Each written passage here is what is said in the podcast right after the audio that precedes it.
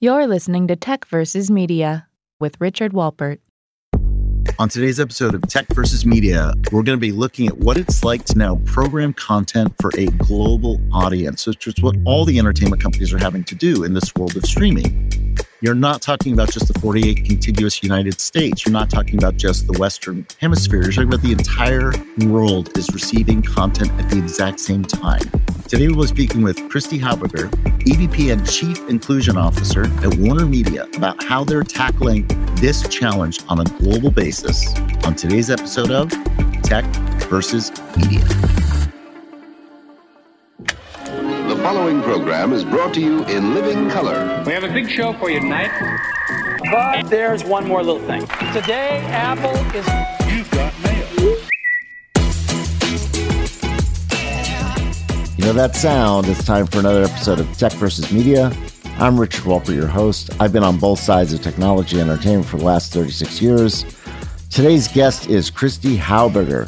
She's been named as one of the most important people in the entertainment industry by Cablefax. She led the Latina division of Creative Artists Agency for close to 20 years.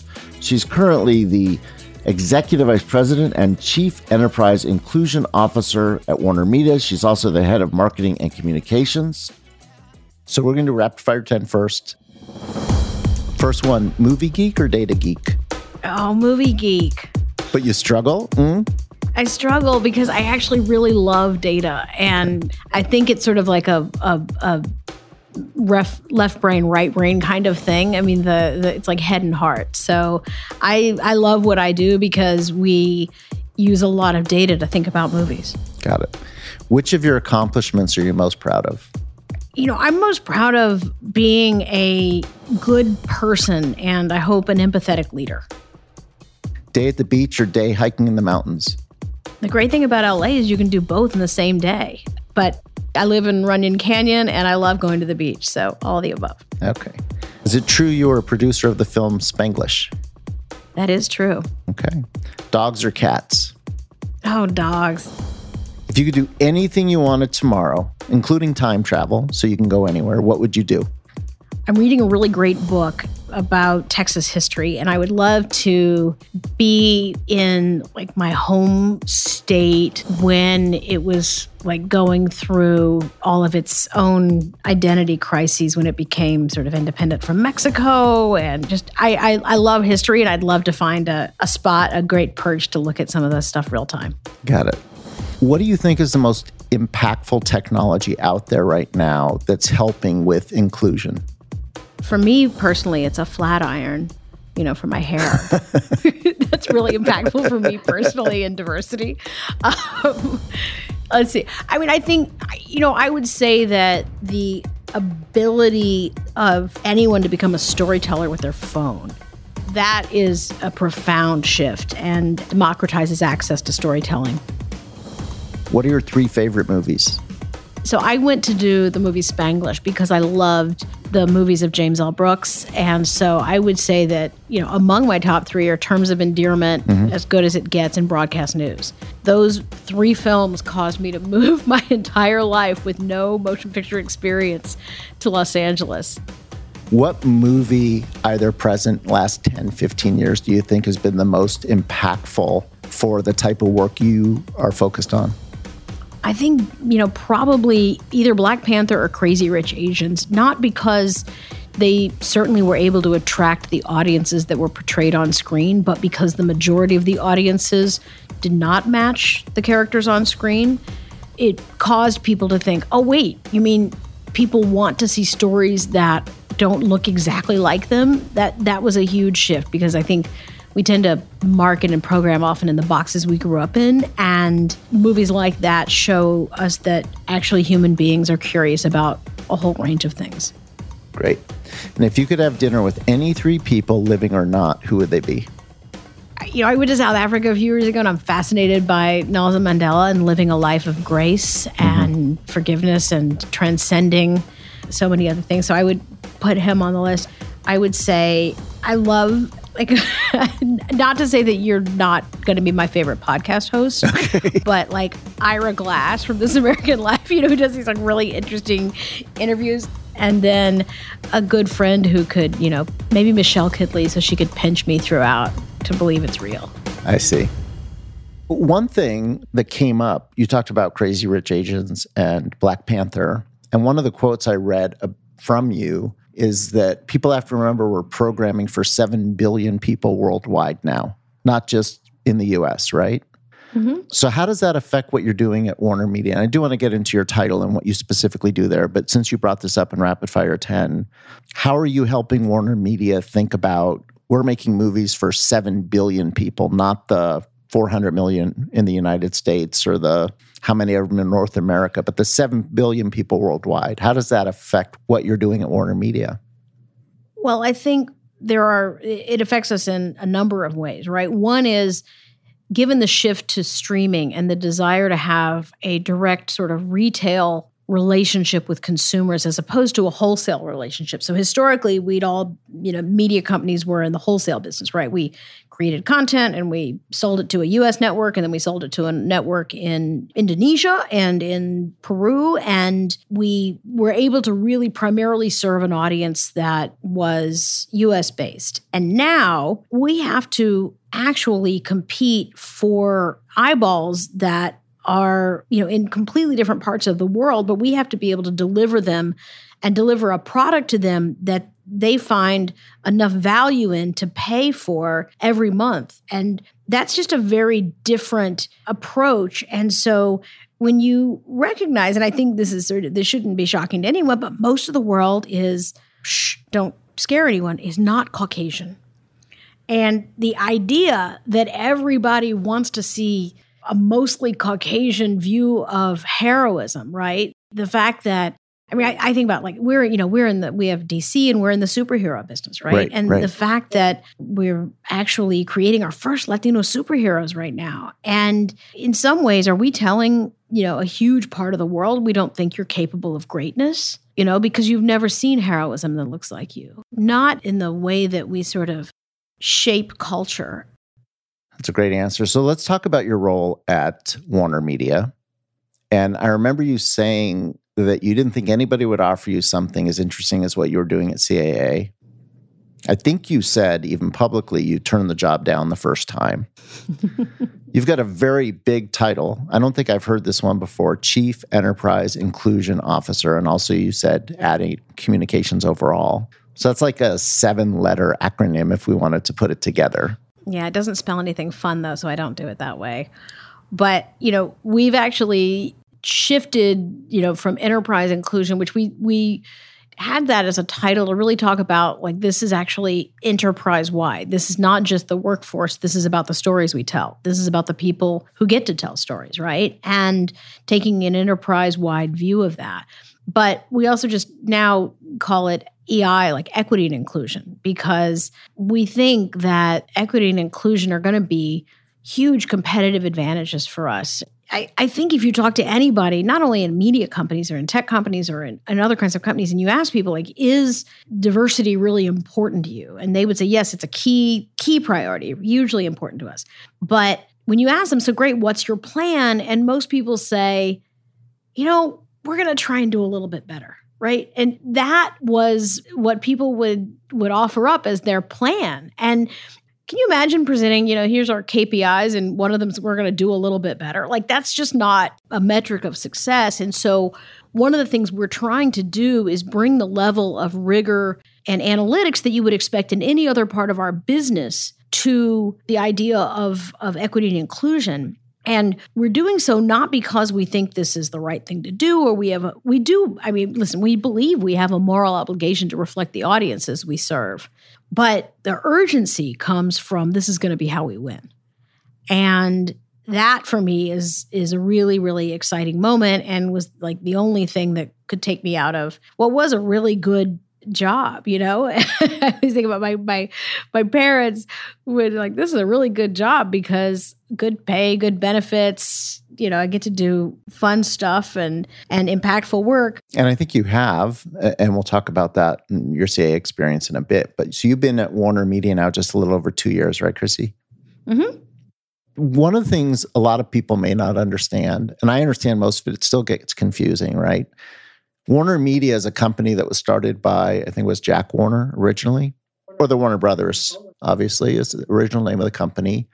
But it's now been broken up and it's also acquired a bunch of things. Like Warner Music is not part of Warner Media, correct? Correct. Yeah. But Warner Media owns HBO. that is true too. So, can you, for our listeners, can you describe just how broad the purview is of Warner Media, the brand, just some of the brands that are part of Warner Media? People typically know the brands more than the parent, right? So people know HBO. We we have Warner Brothers, obviously, the film and television studio.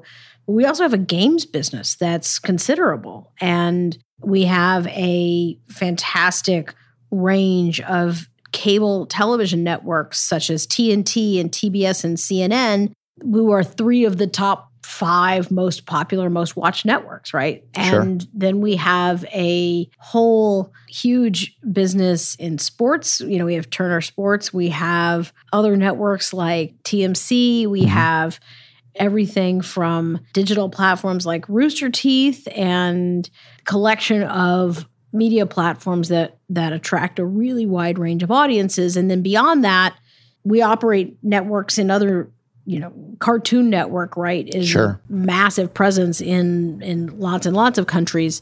And i think the the challenge is now how do we take that experience and that reach and that the equity that we've built with consumers and serve it to them more directly? And that's the transition we're in the middle of. And is one of the issues, I asked this out of p- true curiosity, how to get consumers to know the umbrella of all the brands because it gives you more credibility with the consumer, or is that just too difficult of a task? it's both. I mean, one of the things that's kind of great about having like a, a cartoon network and knowing that all of this great animation is going to be on HBO Max, which has got a very different brand.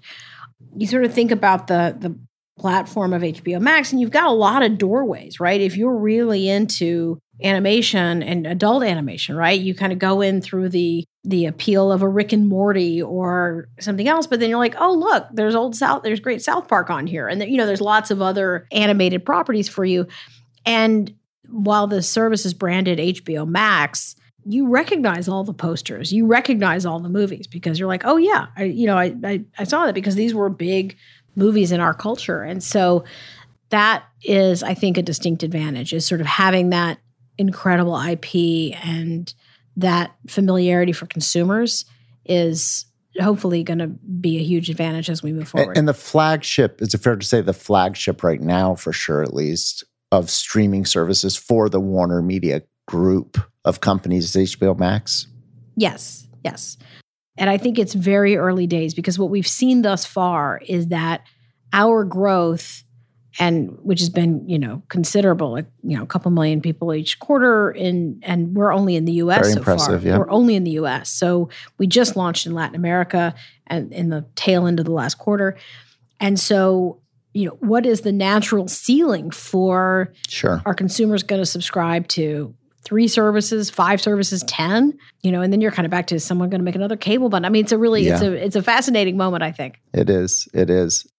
Christy, I've heard you talk a lot about how Warner Media has changed a lot over the last few years, and not just about diversity, but Warner Media has gone from a wholesaler to a direct to consumer company. And that's a huge topic I want to dive in on, right? Because as a wholesaler, you sold your movies to maybe other studios or distribution through theaters. And now with HBO Max, you have a direct to consumer product that you're trying to take worldwide.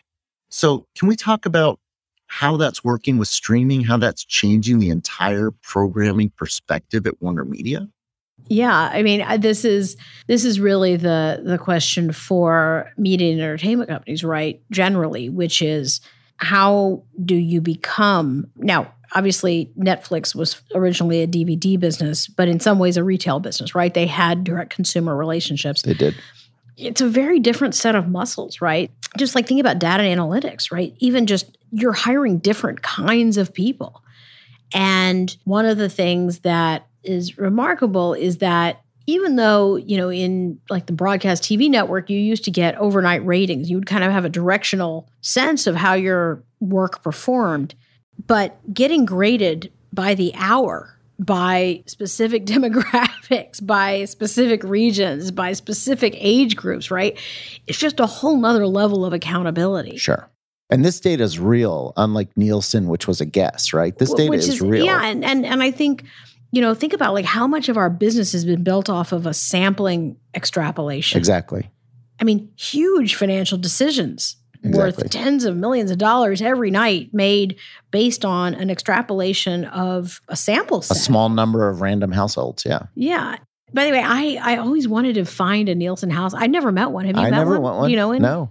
I, you know, I, I've yet to meet one in the wild. I would love to see one. Like, there's another thing that's also just real accountability, which is that unlike, I mean, it's it's it's very hard for me and maybe my age group, but young people will turn this stuff off in a minute. Oh, yeah. I got to win you back every month Yeah.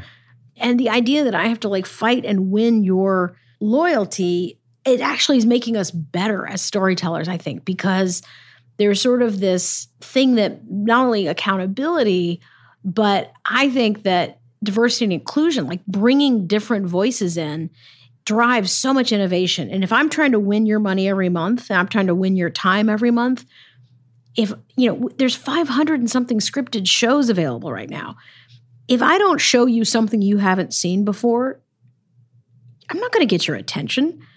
Like, I've got to continually and relentlessly innovate just to keep the share I've got, much less grow it. And so, is I assume it's similar in tech, right? Oh, it's very similar in tech. I mean, I remember when I was at Disney in 98 and we were trying to sell advertising to American Express. And they said, How many people do you think will click on the ad? The banner ad, right? And I was like, Probably two at the time. It was like two to 4%. And they're like, So only two to 4% of the people will click on the banner? That's not very good. We don't think we want to advertise. And I said, Well, how many people clicked on your banner on your ad on TV last night? And they're like, Well, what do you mean? I'm like, how many people that watched your TV commercial actually came to your website? Well, we have no idea. And how much did you spend? Mm, We spend millions, on that. right. But it was just a new way of thinking that they just they couldn't grasp it. And Yeah. it still it surprises me it's taken this long for the traditional 30 second commercial to kind of die. I feel it's dying a very slow, painful death in its own evolutionary way. It's trying to hang on for dear life, right? but so much of, of, again, we kind of program in the boxes we grew up in. Yeah. And it's easier to continue to make that than sort of innovate on the genre. And inertia has a profound effect on so many things. And it's like, well, we've been doing it this way and nobody got fired for continuing to do it this way. So let's keep doing it this way. When I was at Apple, that was one of our biggest challenges is nobody was getting fired for buying IBM PCs and people were taking a risk mm-hmm. if they bought Macintosh. And that was a huge mm-hmm. challenge even back then with technology. We're going to take a very quick break. When we come back with Christy, we're going to learn how now anybody with a phone can be a storyteller, no matter what background you're from, how film reaches farther than most people really understand, and a great example of how it affected Malala Yousafzai watching the show Ugly Betty from a small village in Pakistan. And a little bit about how when Christy calls Salma Hayek, she gets a call back. And if I were to ever call Salma Hayek, which I can't because I don't have a phone number, she might call the police. We'll be right back. I often say on my show, I'm having discussions with the people that you know and the people that you should know. The same can be true of a law firm. One law firm you should know about, an LA based law firm, is Stubbs Alderton Markiles. I've known Scott Alderton for almost 20 years, and I've used his firm for not only my personal work, but for HelloTech and other companies that I've been involved with. They specialize in technology and media, the topics that we discuss in the show. If you're looking for a law firm that will pay attention to you at a reasonable price, please reach out to Stubbs Alderton. You can send Scott an email. It's salderton at stubbsalderton.com. And if you need help spelling that email address, just go to the show notes for today's episode. There'll be a direct link you can click on to email Scott. I highly recommend Stubbs Alderton Markiles. Bullhorn brings to podcasting what color brought to television. It makes podcasting a rich, immersive experience. With Bullhorn, you don't just listen to shows, you interact with them. Bullhorn lets content creators share live videos, chat with the audience and take questions, post polls, take call ins, share images, and more. If you want to experience what podcasting can be and should be, download the Bullhorn podcasting app today at bullhorn.fm. Stop listening, start interacting.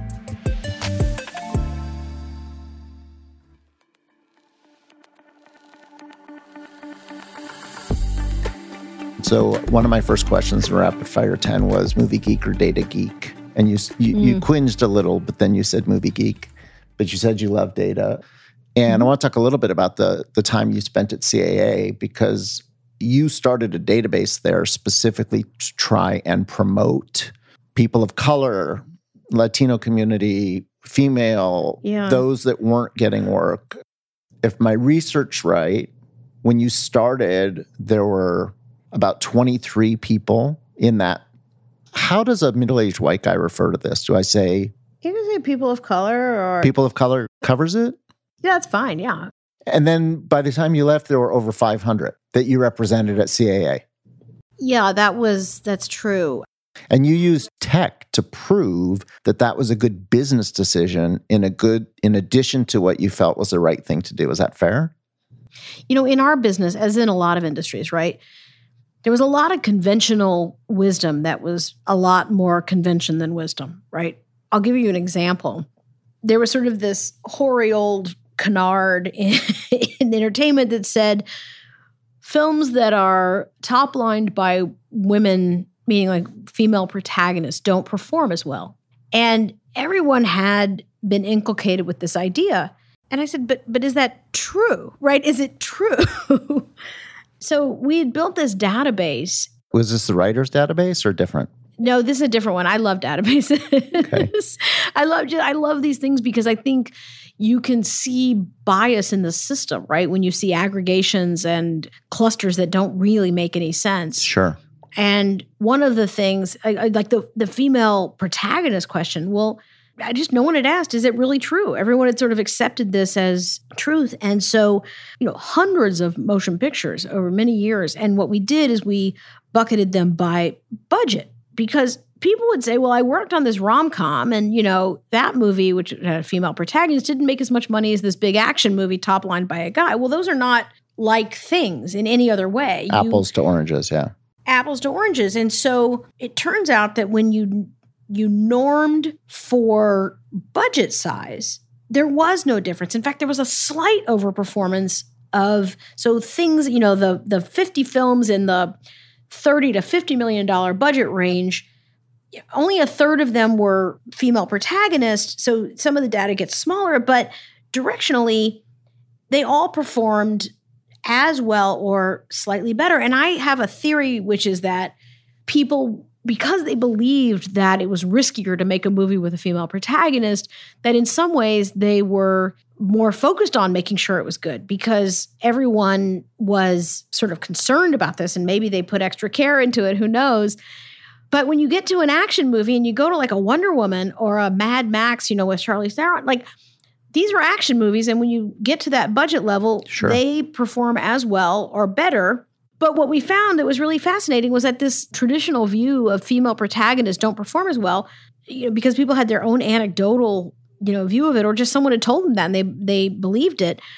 It just it just wasn't true. And likewise, one of the things that we found again in the data set around you had a data scientist working for you at CAA, correct? Yes, we had like three. Yeah, for I, how long? I, it was great. When did that start? That was in probably 2015. But the the funny thing was is that we happened to hire two data scientists who were Latino, and I was like, okay, you guys, don't even tell anyone else you work here, and you're going to do this with me. And so they were really, they were so down. They were really great. But one of the things that, that was also fascinating was that people thought it was really risky to make a movie with non white characters. Well, what we were able to show is that what's really risky is to make a movie with all white characters. Mm-hmm. And again, when you norm it for genre and for budget size, right. when you make a movie that is you know you if you spend more than i think i don't know i'm going to say it was 80 million dollars when you spend more than 80 million dollars you better have a diverse cast because the non-white audience who is is 47% of the US box office for example Right. When they don't feel invited into the movie because you don't have the marketing assets or the talent to really promote that movie or in social, et cetera, to bring in an audience. When you have a cast that looks roughly very similar or similar demographics, they tend to have a duplicative audience in social. And when you have a diverse cast, you end up with incremental audience opportunity, if that makes any sense. No, it makes a lot of sense. I love using data to try and find the holes in the thinking. And data is great for that because it doesn't have an opinion, you know, and it doesn't have an emotion. Now, how what you choose to look at does, Right. but I find it to be data very, very powerful in overcoming bias. So just before we started today, I'll out you on this. You said, I'm not really a tech person, so be easy on me. Yes. And the name of the podcast, Christy, is, is Tech versus Media Convergence or Clash. I, I think Hmm. in your case, it's tech enables media. In that Yes. all of this data that you've done, and I, I think referencing the study you just did, what I read, it was about 600 films at roughly $100 million. And you showed that they did as well or better, as you just said. So you are a tech person. You consider yourself a data geek. I've seen you say that a few times you had a couple data scientists working for you at the number one talent agency back in 2015, which was still pretty early.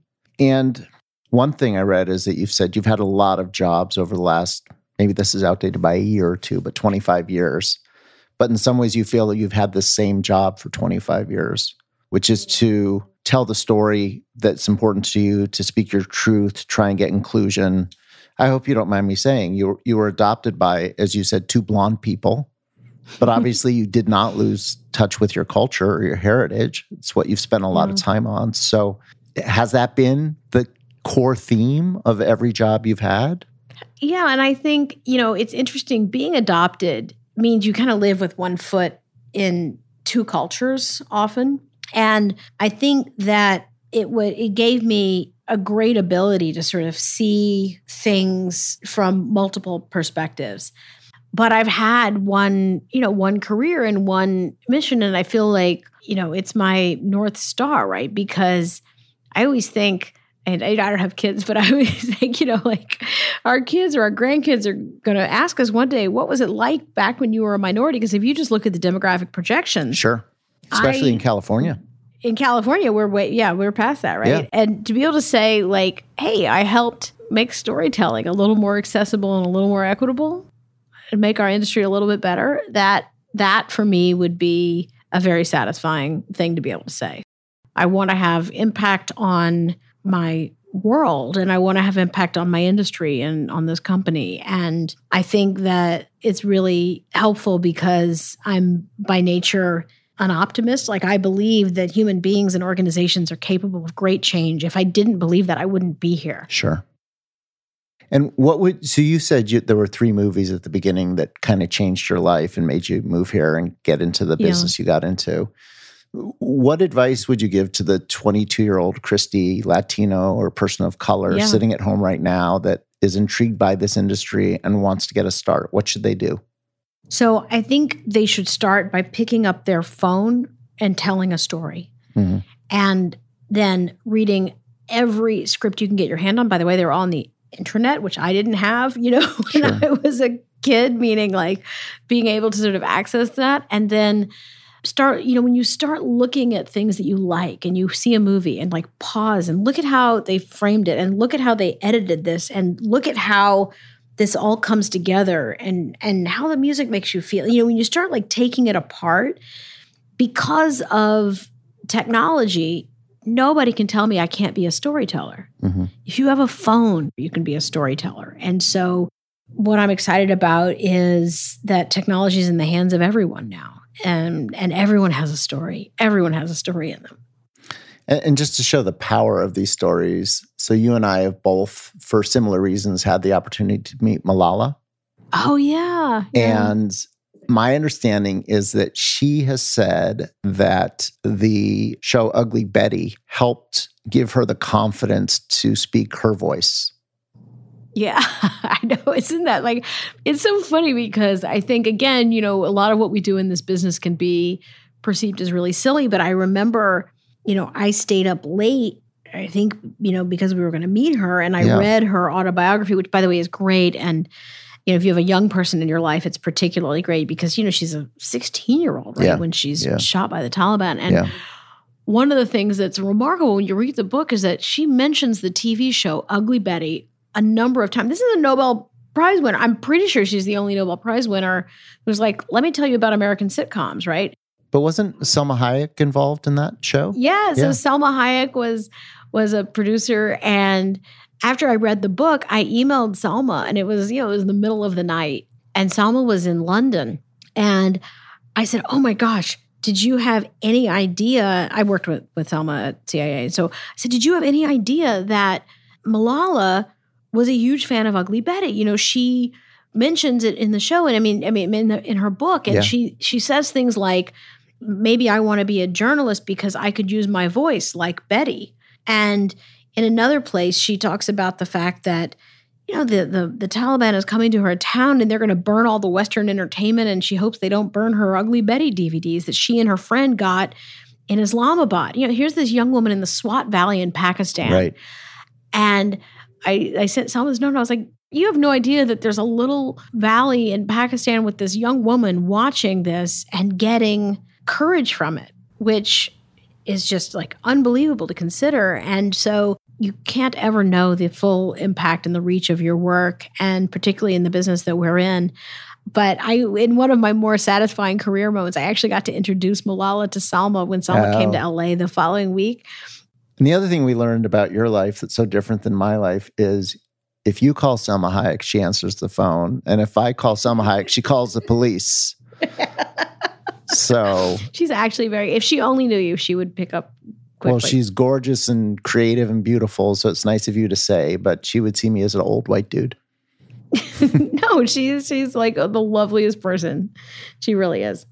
So, Can we talk about tech for a minute? yeah, yeah, I was just about to go there. You know, so whenever I feel bad about the lack of diversity in entertainment, I Mhm. can always think about tech and I feel better. Because, Tech is so much worse in terms of Ah. of ethnic diversity. Why is that? I mean, I, I and I don't want to hear the like pipeline thing anymore because I, I was fascinated to see. I think it's about forty thousand Black and Latino college graduate every year are engineering, math, or computer science. That's like two hundred thousand people over the last five years right. If you got 200,000 people, like the industry should be looking different. And I I know the math of the denominator being very large and Sure. and you know adding 200,000 people. But I'm like gosh, it feels like there's not the urgency. Did it change this last year with George Floyd? Did it, did the urgency change? I would say I think people's intent changed, but their Mhm. behavior has not yet changed. Does that make sense? hmm This is the yearning for transformation, but not ready to change. Exactly. Huh. And I do what I can in the companies I invest in, or the funds that I invest in, or the things I get involved in to try and play as much of a part. But I'd be dishonest if I told you I thought there was real transformation happening in tech. I don't think there is yet. Yeah. yeah. I mean, there's so much evidence now, though, about There's some funds, though. There are some venture capital funds. yeah, I've actually become a venture partner in one called Acrew Capital that's completely focused on diversity. If you look at the founding team, it's it's mostly non-white males. I actually joked when they when they came to me, I said, I don't think I qualify because I'm an over middle-aged white guy. But if you look at the team, I'm one of maybe 15 investors, and maybe there's only two or three white men. All the rest are not just women, but one of the founders, Theresia Gouw, is actually a first generation American. So we're seeing this start to happen in Silicon Valley. I just talked to the folks at SoftBank who have a fund, and you know, there's yeah, there's a lot now, which is exciting because I feel like again, you know, if you believe that talent is evenly distributed, but the access or opportunity hasn't been, you know, those efforts are going to attract and uncover people who thought maybe I could never have a VC conversation. Maybe I need to bootstrap this with some family and you know Right. whatever as best I can. So I think that's exciting and going to be good for the business. I guess I thought that people would be moved by reason Mm-hmm. meaning like we've seen the boards of directors right and a lot of pension funds saying i you know i don't want to invest in companies whose boards don't have a single woman on them anymore Right. which is seems like a very low threshold but apparently knocks out a whole bunch of companies or Net, Netflix saying they're not going to go to the Golden Globes. Yeah, exactly. And it will still take longer than you or I would want. I think that is absolutely right. Again, human evolution's not as fast as I'd like. Yes. So when I asked you at the beginning about the three people you'd want to have dinner with, and you said the third would be Michelle because you wanted somebody to pinch you. And that was a hypothetical, like living or alive. Obviously, you chose some people not living. But what, in all the things you've done, maybe it was the Malala Salma Hayek moment you just talked about, but what for you comes to mind as a pinch me moment where you did want to call Michelle or your parents or somebody and say, I can't believe I was just in the room with these people talking about this thing? So the first thing I think of is actually a really embarrassing story. Then I want to hear it. I want to hear it. Okay. So one of my law school classmates was hosting a fundraiser for Barack Obama fairly early on in the campaign. I don't think he, he it, they hadn't had the Iowa primary yet. And I had come back, I'd been in Mexico for work and I came back and I went to this fundraiser really to support my friend so that he would have a successful event. Sure. Not be I mean, I really liked Obama, but I didn't think he had a chance of winning like so many people. Sure. And I came into this crowded reception and again, it was in a smallish room because it wasn't, you know, he wasn't that big a deal yet. But it's a crowded room. We're in a kind of a smallish room and it's pretty crowded. And my friend says, This is Christy. She could be really key to helping you unlock the Latino vote and understanding the consumer and all this stuff. And so I smiled at him and he leaned down and I think I don't know if maybe it's because I just come from Mexico. I stood on my tiptoes and I kissed him. and like like on the cheek. Just like because I thought he was greeting me when he leaned down. And it turns out he was leaning down just so he could hear me. because he's quite tall and I'm not. And so my friend looks at me like, "What is wrong with you? Why did you kiss him?" I was like, "I don't know," but I thought. So anyway, I get engaged in the campaign, and I help with turning out Latino celebrities to campaign and you know work turn out the Latino vote. And so a couple of months late, fast forward a couple months later, and I worked with George Lopez, who is a client and Sure. a great guy, Brilliant and comedian. he brilliant comedian, and he'd agreed to introduce Senator Obama at this rally in Austin, Texas. And I made the mistake of telling George this story. he goes, Oh, you met him? And I was like, Yeah, I met him, but I it didn't go over. I kind of, you know. And George Lopez, you should never tell a comedian like your most embarrassing story. Because immediately when he sees Obama, he tells him, he's like, Hey, you remember the kissing bandit here? you know? And he was like, Oh, yeah. And actually, it was really sweet. Then Senator Obama leaned down and kissed me on the cheek. Oh, So it had kind of a nice story. But that was a really, you know, when you said like a pinch me moment, yeah. uh, that was like a pinch me moment. Yeah. I mean, in a bad way. Like, please tell me I didn't just do that. Yeah. Well, Christy, thank you so much. I know how busy you are for making time for me today. Even more importantly, for our friendship of almost 25 years, not quite yet. Yeah. I really appreciate Happy you as a friend. coming and- up. Yes, yes. And taking the time out today to talk with me. I appreciate it. Take care. Thanks so much to Christy for taking time today. Here are my final thoughts. I learned a lot in my discussion with Christy, so much so that actually recording these final thoughts after re listening to the episode a couple times, because there were some really profound things in there. You know, she talked about Warner Media moving from a wholesaler to a retailer, which means they now have a direct relationship with the consumer, primarily through HBO Max, but also through Cartoon Network and TNT and all the other companies and subdivisions under Warner Media, Warner Brothers, etc. And when Christy explained to me that it's not the right thing to do to have more diverse stories, more diverse talent, but it was a smart thing to do because the global audience is not mostly white, it really, and I'm almost embarrassed to say this, but it really opened my eyes. It was like, oh, here I am in the businesses that I'm involved in and the projects I'm involved in. I'm trying to hire people as co- of color as much as I can. I really am putting an effort into it. It's why I joined Crew Capital because they're focused on that.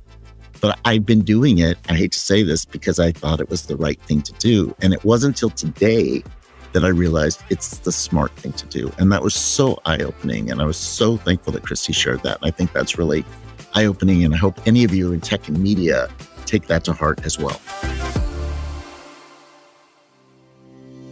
One of my favorite sayings is show me you love me, don't tell me you love me. And what I mean by that is words are easy, but action is hard. And if you want to show true impact and intent, action is important.